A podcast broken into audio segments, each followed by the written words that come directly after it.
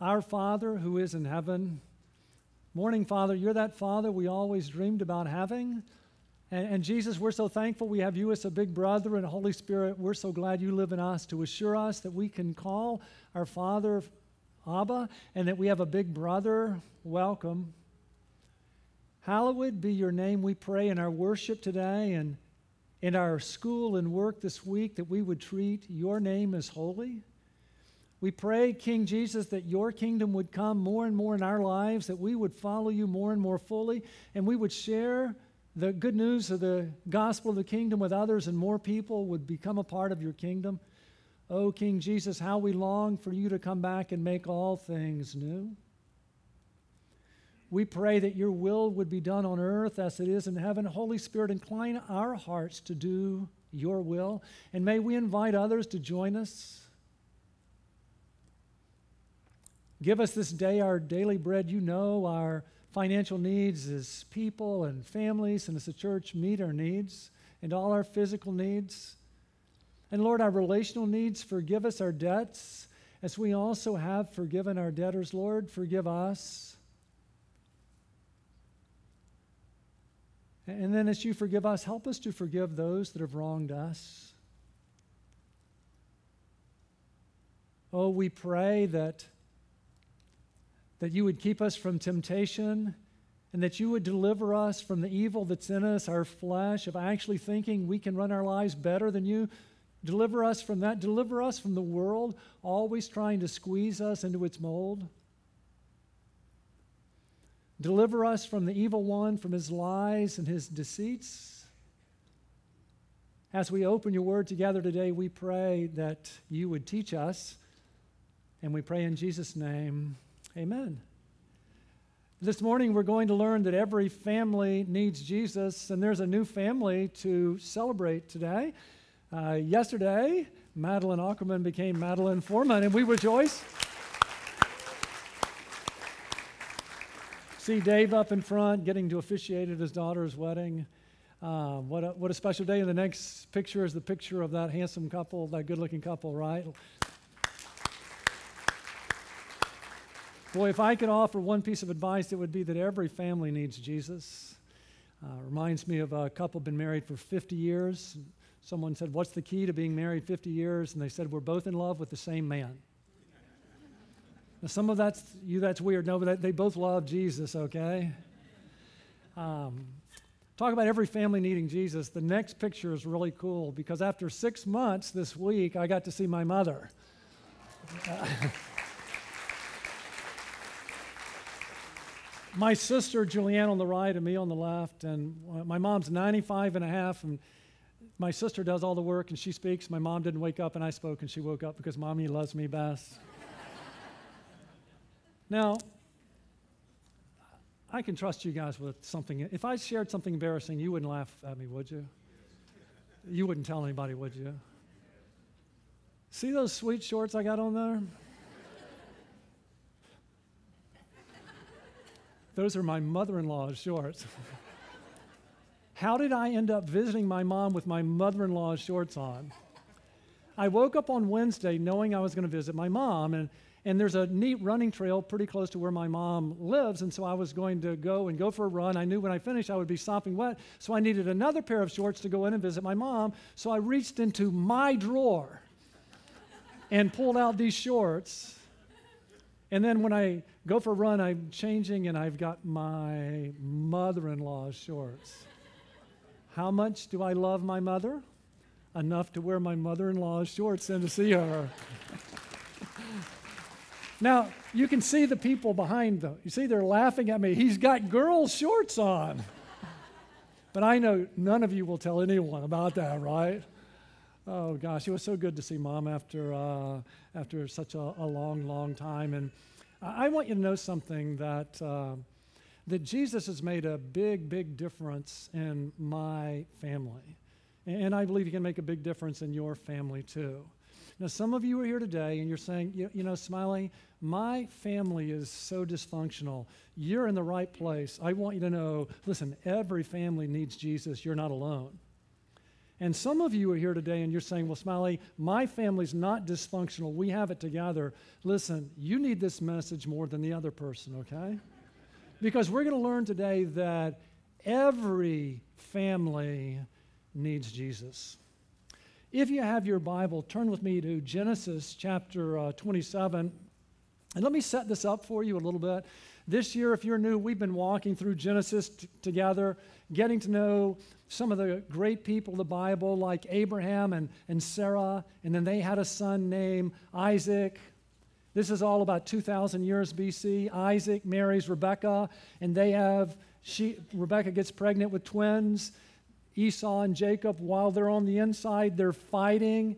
And God tells Rebekah that the blessing, that the Savior was going to come through, through Jacob and not through Esau. And then they're born and they fight. Do your kids fight? Man, Jacob and Esau, they fought all the time. And one time, one time Esau comes home, he's really f- hungry, and, and Jacob has fixed some lentil stew. And he says, I want some lentil stew. And he says, I'll, if you sell me your birthright, I'll, I'll give it to you. And so he sold his birthright for some lentil stew. Now, I'm not sure how binding that agreement was as kids, but it gives us a little insight. It gives us a little insight into Esau, right? He, he wanted uh, something to eat more than valuing his birthright, but it also gives us a little insight into Jacob, too. He's kind of a deceiver, right? So now we pick up the story, uh, and I'm going to read the last couple verses of Genesis 26 before we jump in. Genesis 26, 34. When Esau was 40 years old, he married Judith, the daughter of Beeri the Hittite, and Basemath, the daughter of Elon the Hittite, and they brought great grief to Isaac and Rebekah. Something, if you think your family is dysfunctional, we're going to see how every person in this family made really bad choices. And so we start with Esau, and Esau married outside the faith, and it brought great grief to his mom and dad. Genesis 27 1. Now it came about when Isaac was old, and his eyes were too dim to see, that he called his older son Esau and said to him, My son. And he said to him, Here I am. Isaac is 137. Um, and, and he's, he's so old, he can't tell his kids apart. And yet, when you read the Bible, he lives for 43 years after this. 43 years after he can't tell his kids apart, he lives. That's kind of interesting, isn't it? You know what else is interesting is the twins are 77. That means that Esau has been married for 37 years, and it means that Jacob is now 77 and still living at home with his mommy. I mean, come on, some of you think, man, will my kids ever leave home? He's 77 years old. He's still living at home with his mommy. Um, Isaac said, Behold, now I am old, and I do not know the day of my death. Now then, please take your gear and your quiver and your bow, and go out to the field and hunt game for me, and prepare a savory dish for me, such as I love, and bring it to me that I may eat, so that my soul may bless you before I die. Now, everyone in this uh, passage sins that Esau marries outside the faith. We have Isaac, and Isaac knew that God said the Savior would come through Jacob, that he was to bless Jacob, and yet he loves Esau more. Esau is his favorite, and so he wants to pass the blessing on to Esau, even though he knows God wanted it to go to Jacob. Um, you have a favorite in your family? Uh, I mean, listen, Isaac, his favorite was was what? Esau, and Rebecca's favorite was Jacob. Uh, it's easy when you're not a family, to, when you're not a parent, to say, I'd never do that. When you're a parent, it's, it's much easier to end up there than you think, isn't there? Rebecca was listening while Isaac spoke to his son Esau. So Rebecca's eavesdropping. So when Esau went to the field to hunt for game to bring home, Rebekah said to, his, to her son Jacob, Behold, I heard your father speak to your brother Esau, saying, Bring me some game and prepare a savory dish for me that I may eat, and bless you in the presence of the Lord before my death. Now, therefore, my son, listen to me as I command you. Go now to the flock and bring me two choice young goats from there, that I may prepare them as a savory dish for your father such as he loves. Then you shall bring it to your father that he may eat, so that he may bless you before his death. So Rebecca wants to deceive her husband. She loves Jacob and she wants to make sure he gets the blessing. So she invites Jacob into this conspiracy with her to deceive Isaac. And when we hear the name Isaac or J- Jacob, we often think he's what a he's a deceiver, right? Where did he learn it from? He learned it from the best, didn't he? He learned it from who? His his mother. He's learning it from his mother. So Esau marries outside the faith. Isaac is determined to bless the one that God said not to. Rebecca is, is seeking to deceive her husband and draw her son into it. Jacob answered his mother, Rebekah, Behold, Esau, my brother, is a hairy man, and I am a smooth man. Come on, that's a good verse, isn't it? How would you like to preach on that? Behold, Esau, my brother, is a hairy man, and I am a smooth man. Perhaps my father will feel me, then I will be as a deceiver in his sight, and I will bring upon myself a curse and not a blessing. But his mother said to him, Your curse be on me, my son. Only obey my voice and go, get them for me. So he went. So Jacob joins Rebekah in seeking to deceive her husband and his father. So he went and got them and brought them to his mother. And his mother made savory food such as his father loved. Then Rebekah took the best garments of Esau, her elder son, which were in the house, and put them on Jacob, her younger son. And she put the skins of the young goats on his hands and on the smooth part of his neck. She also gave the savory food and the bread which she had made to her son for her son Jacob. Then he came to his father and said, My father, and he said, Here I am. Who are you, my son? Uh, when was the last time you lied? Uh, maybe to your parents. Yeah, maybe you're a parent, you're shocked when your kids lie to you. So, this is a patriarch, one of the heroes of our faith, who asked his son, who's in the line of Jesus, uh, Who are you, my son? Jacob said to his father, I am Esau, your firstborn. So, Jacob is lying to his father. I have done as you told me. Get up, please seed and eat of my game, that you may bless me. So when people lie to us, we should be heartbroken, but we shouldn't be shocked, should we? I mean, don't we see it right here in the family of a patriarch? Isaac said to his son, How is it that you have it so quickly, my son? And he said, Because the Lord your God caused it to happen to me. The problem with a lie is you can't tell what? Just one, because if you tell one, then you have to tell another and another and another to cover it up. And now, Jacob, who's in the line of Christ, one of the patriarchs, brings God and said, Oh, God brought it about for me. Then Isaac said to Jacob, Please come close that I may feel you, my son, whether you are really my son Esau or not. So Jacob came close to Isaac, his father, and he felt him and said, The voice is the voice of Jacob, but the hands are the hands of Esau. He did not recognize him because his hands were hairy like his brother Esau's hands, so he blessed him. And he said, Are you really my son, Esau? Can you imagine? You're Jacob, and your father asks, and he can't see, and he's asking you, Are you really my son Esau? And he said, I am. He lied to his father. So he said, Bring it to me, and I will eat of my son's game, and I may bless you. And he brought it to him, and he ate.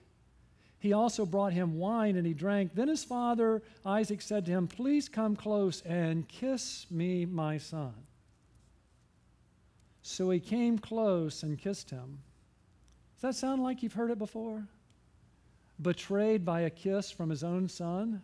So he came close and kissed him, and when he smelled the smell of the garments, he blessed him and said, Now, we've been talking about a birthright and we've been talking about a blessing just hang on those words for a minute. In a couple of minutes, I'll come back and explain to you what the birthright and the blessing were.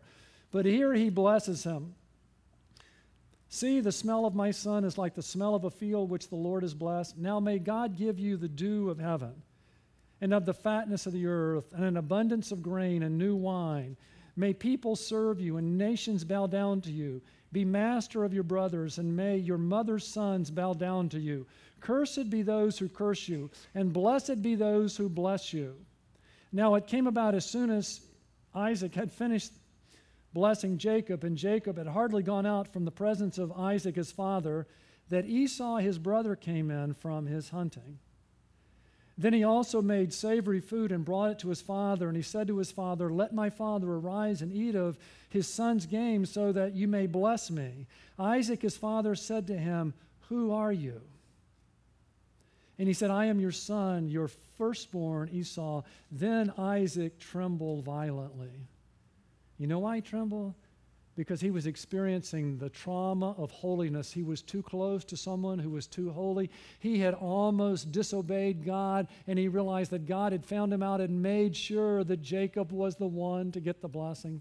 He saw his sin, that he was in the presence of God. He trembled violently and said, Who was he then that hunted game and brought it to me, so that I ate of all of it before you came and blessed him? Yes, and he shall be blessed. When Esau heard the words of his father, he cried out with an exceedingly great and bitter cry. Do you hear him? And said to his father, Bless me, even me also, O my father. And he said, Your brother came deceitfully and has stolen away, has taken away your blessing. Then he said, Is he not rightly named Jacob? For he has supplanted me these two times. He took away my birthright, and behold, he has taken away my blessing. Birthright.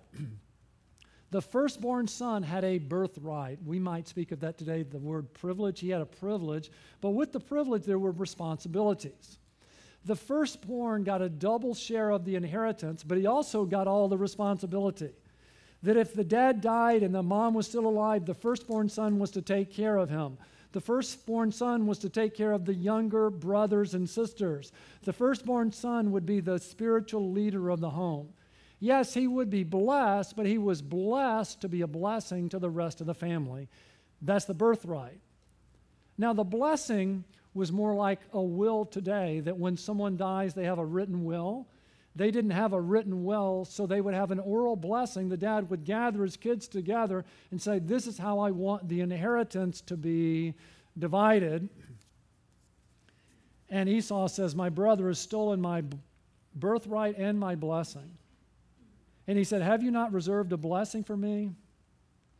But Isaac replied to Esau, Behold, I have made him your master, and all his relatives I have given to him as servants. And with grain and new wine I have sustained him. Now, as for you, what can I do, my son? Esau said to his father, Do you have only one blessing, my father? Bless me, even me also, O my father. So Esau lifted his voice and wept. Then Isaac, his father, answered and said to him, Behold, away from the fertility of the earth shall be your dwelling, and away from the dew of heaven from above. By your sword you shall live, and your brother you will serve. But it will come about when you become restless that you will break his yoke from your neck. So Esau bore a grudge against Jacob because of the blessing with which his father had blessed him. And Esau said to himself, The days of mourning for my father are near. Then I will kill my brother Jacob. Now, when the words of her elder son Esau were reported to Rebekah, she sent and called her younger son Jacob and said to him, Behold, your brother Esau is consoling himself concerning you by planning to kill you. Now, therefore, my son, obey my voice and arise. Flee to Haran to my brother Laban. Stay with him a few days until your brother's fury subsides, until your brother's anger against you subsides, and he forgets what you do, did to him. Then I will send and get you from there. Why should I bereave of you both in one day? Rebekah said to Isaac, I am tired of living because of the daughters of Heth. If, if Jacob takes a wife from the daughters of Heth, like those from the daughters of the land, what good will my life be to me? Deceit, lack of trust, desire for murder, all wrapped up in one family, and this is the family of a patriarch, right? And so, he, so Rebekah sends Jacob away for a few days. Do you know it will be over 20 years that he's gone? And, and, and according to the Bible, I don't think she ever saw Jacob again on earth. What a mess. Um, preaching from a historical passage is, is kind of challenging, isn't it? Because I don't want to read this passage and then tell you go and do likewise, right? That doesn't seem like a good plan, does it? So as I read through the story, their family reminds me of all of our stories, doesn't it? Doesn't it remind you a lot of your story? Aren't we kind of surprised that one of the great heroes of the family, their or the faith, their family was that messed up? And that's why what I learned from this passage is that every family needs Jesus. Isn't that true? Years ago, those of you who've been here for a long time, we used to have dramas in our, in our worship service. We'd have some skits that would kind of illustrate biblical truths. And one of my favorite one years ago when we used to meet in the Riverview Club is we had three guys on a park bench. Two guys were sitting next to another. The one guy was like a real loser, and the two guys said about that person, Talk about someone who needs Jesus. And they were meaning that person. When really, who needs Jesus? Who? All of us do. And so we read this story and we say, what? Talk about a family who needs Jesus. Isaac's family did, didn't it? Yes. Isaac's family needed Jesus, and your family needs Jesus, and, and my family needs Jesus because every family needs Jesus. Now, we want to equip you not only to follow Christ in your family, but we want you to become a disciple and a disciple maker. And I don't know if you've noticed, but in the small group queue, every week, they're the same questions. and there's a reason for that. Every week, the, when we gather together, we ask the same questions. And the reason for that is all over the world in the disciple making movement, people are winning people to Christ, and they're making disciples who can make disciples by doing very, something very simple. They just read the Bible with someone, come and read the Bible with me, and then they ask them three questions. So I want to equip you to be able to lead a Bible study in your home or in your family or on your team and your office, just invite someone to come and read the Bible with you and then ask them the questions that we ask every week. What does this passage tell you about God? What does this passage tell you about people? And how does this passage apply to your life? So, as we read this story, and I was having a difficult time kind of unpacking it, I, I just asked the question what does this passage tell us about God? And the first thing that it tells us about God to me is that the Bible is one story. The one story of the Bible is the gospel. And from cover to cover, the Bible says there's only one good person. There's only one good person. We meet Abraham, and Abraham points to Jesus, but we discover very quickly Abraham is not what? He's what? He's not Jesus. He points to him, but he's not him. And then we meet Isaac. And Isaac, what he he points to Jesus, but real quickly we discover what? He's he's not Jesus. And then we get to Jacob. And Jacob points to Jesus, but he's listen, he's not Jesus. From cover to cover, the Bible goes to great lengths to teach us there's only one good person, and his name is Jesus. Know what else we see in this passage uh, about God is that God is sovereign.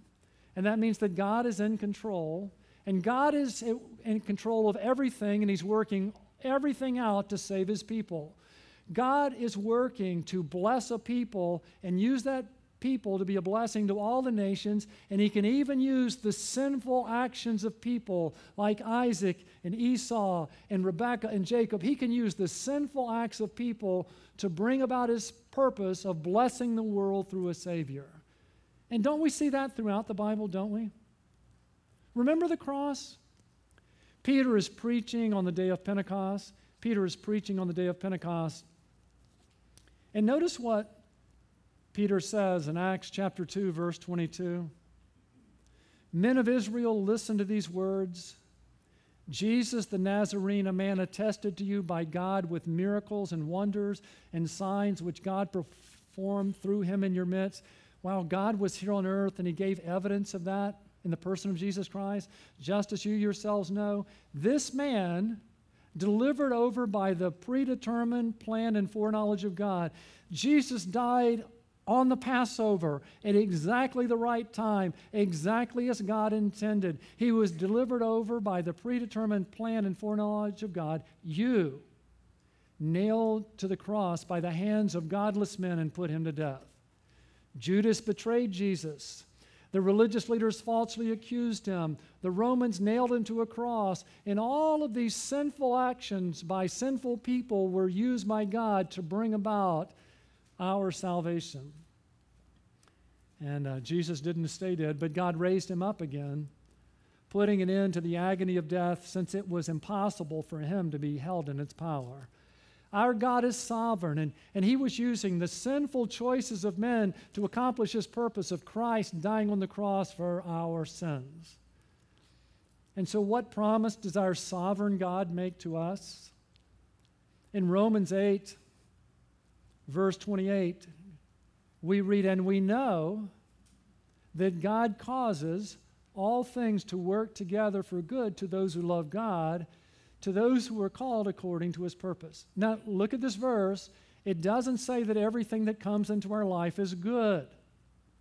No, what it does say is everything that comes into our life comes through God's plan, hands, and he makes a promise to those who love him, to those who are called according to his purpose. His promise is he will use those things for our good. And, and what is the good that he's working toward? Verse 29 for those whom he foreknew, he also predestined to become conformed to the image of his Son, so that he would be the firstborn among many brethren. God makes a promise that everything that comes into our life comes through his hands, and if we look to him, he will use all those things to make us more and more like Jesus, and then to expand his family here on earth. And isn't that what we see happening with Jacob, isn't it? Isn't God working even through their sinful choices to conform Jacob to his image and then to work through Jacob to bring salvation to all the nations? So, what do we learn in this passage? What does this passage tell us about God? That listen, the Bible is one story and there's only one good person. His name is Jesus. Secondly, it teaches us that God is sovereign and He's at work in all things, um, saving His people. What does this passage tell us about people? What does this passage tell us about people? It tells us that every family needs Jesus. Uh, I mean, we read this story about lying and deceiving and, and, and wanting to murder your br- brother, and, and people often ask, well, why didn't God pick a better family? You know why God didn't pick a better family? Why didn't He? Say it out loud. What it? There weren't any. There weren't any.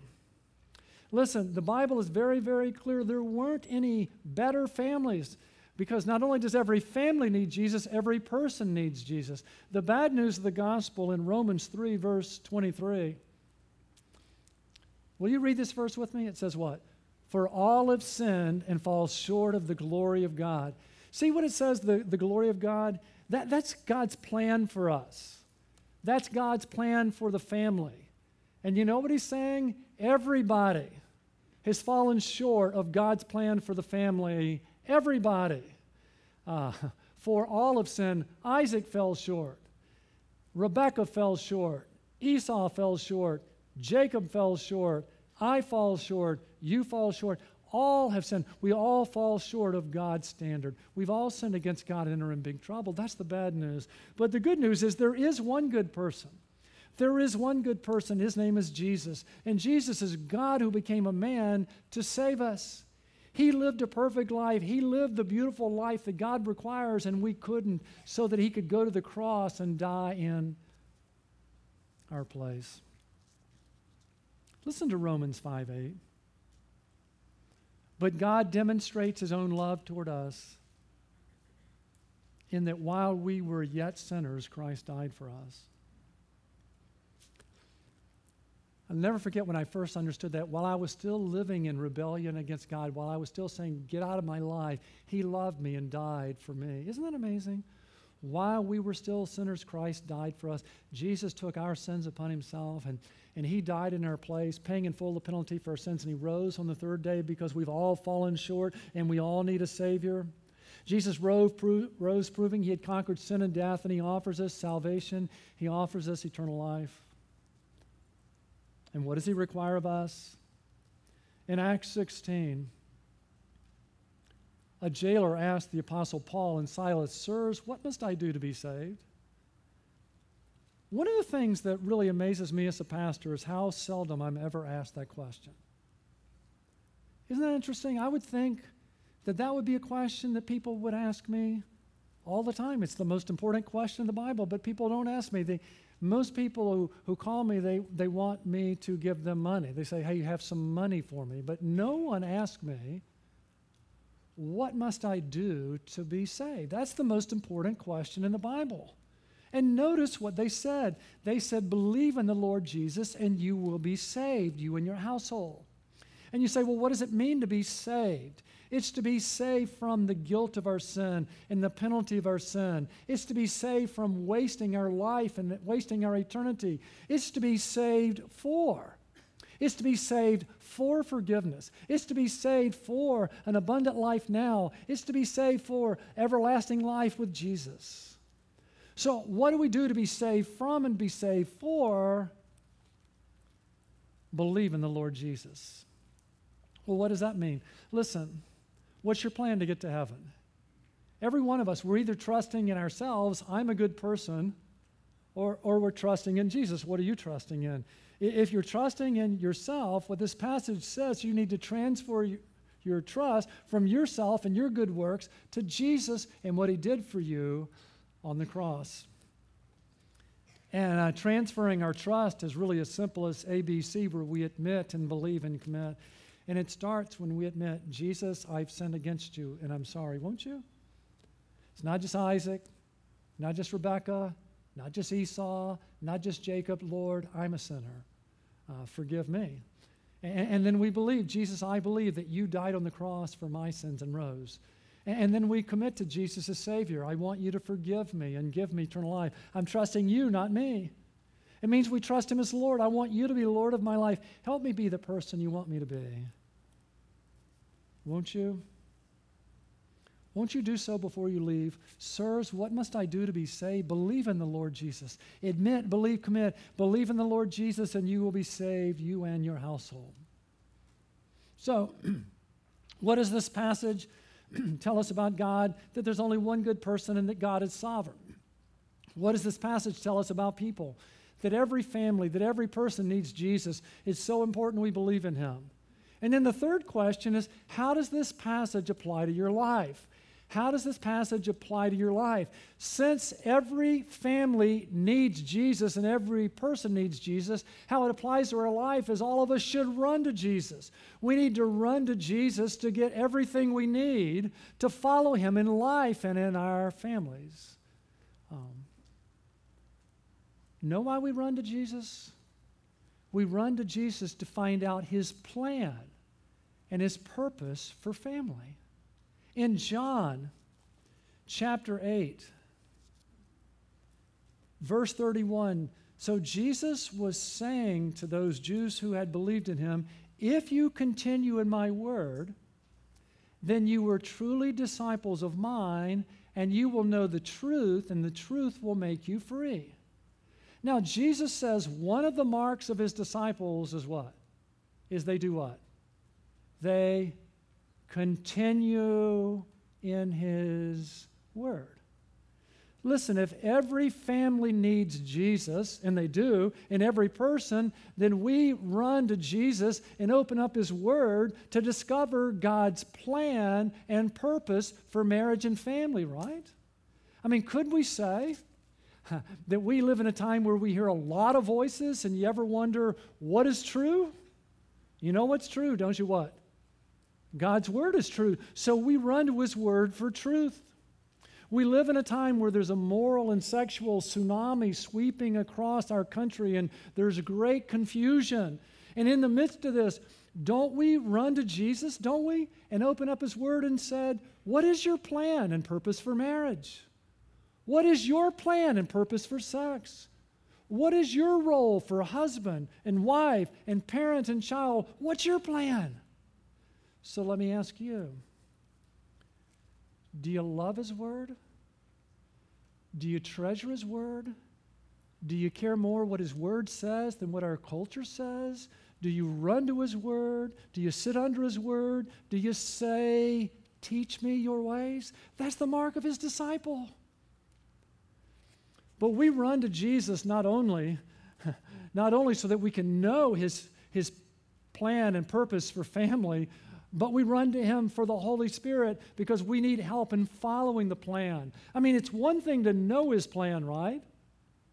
It's another what? To, to do it, isn't it? Matter of fact, um, I would say the unbelieving person only has two problems when it comes to obeying God's plan for the family. You know what those two problems are? They don't want to, and they're not able to. Listen, an unbeliever is not, doesn't want to obey God's plan for the family, and second, is not able to it. And that's why we run to Jesus, right? So that He would give us the desire, the want to, and the power to follow His plan. And that's what Jesus is saying in John chapter 7. Verse 37 Now, on the last day, the great day of the feast, Jesus stood and cried out, saying, If anyone is thirsty, let him come to me and drink. If you read God's plan and purpose for marriage or sex and you say, That's hard, I need help, that's good. That's why we run to Jesus. I need help. I need help. If anyone is thirsty, let him come to me and drink. He who believes in me, as the scripture said, from his innermost being will flow rivers of living water. But, but this he spoke of the Spirit, whom those who believed in him were to receive, for the Spirit was not yet given because Jesus was not yet glorified. After 40 days, after he rose, Jesus ascended into heaven, and then he poured out the Holy Spirit. The Holy Spirit's been poured out on us to give us the desire and power to follow God's plan and purpose for marriage and for life. And so we run as thirsty people. Give me the desire and power to follow your plan. You know what happens when we meet Jesus in the Word? The Holy Spirit says, Look how beautiful it is when people follow God's plan for marriage and family. Isn't that beautiful? Isn't that the way you want to live? And God shows us that when sex is reserved for marriage, He says, Isn't that a beautiful thing? Isn't that how you want to deal with this? Isn't that how? And so we say, Holy Spirit, give me the desire and power to follow God's plan. Oh. So listen, what does it mean to run to Jesus? We run to His Word so we discover His plan and purpose, right? And then we run to His Spirit, asking His Spirit to give us the desire and power to follow the plan. And you say, How do we do that? Isn't that why we're here today? Isn't it? Why do we get up early on Sunday? Why? Why do we get to church early? Because on Sunday, we get to hear the Word of God. And let us consider how to stimulate one another to love and good deeds, not forsaking our own assembling together, as is the habit of some, but encouraging one another, and all the more as you see the day drawing near. We live in a time of great moral confusion, and one of the gifts that God has given His church are teachers who are gifted in His Word. And so we run to worship because we want to hear what God's Word says about the family, right?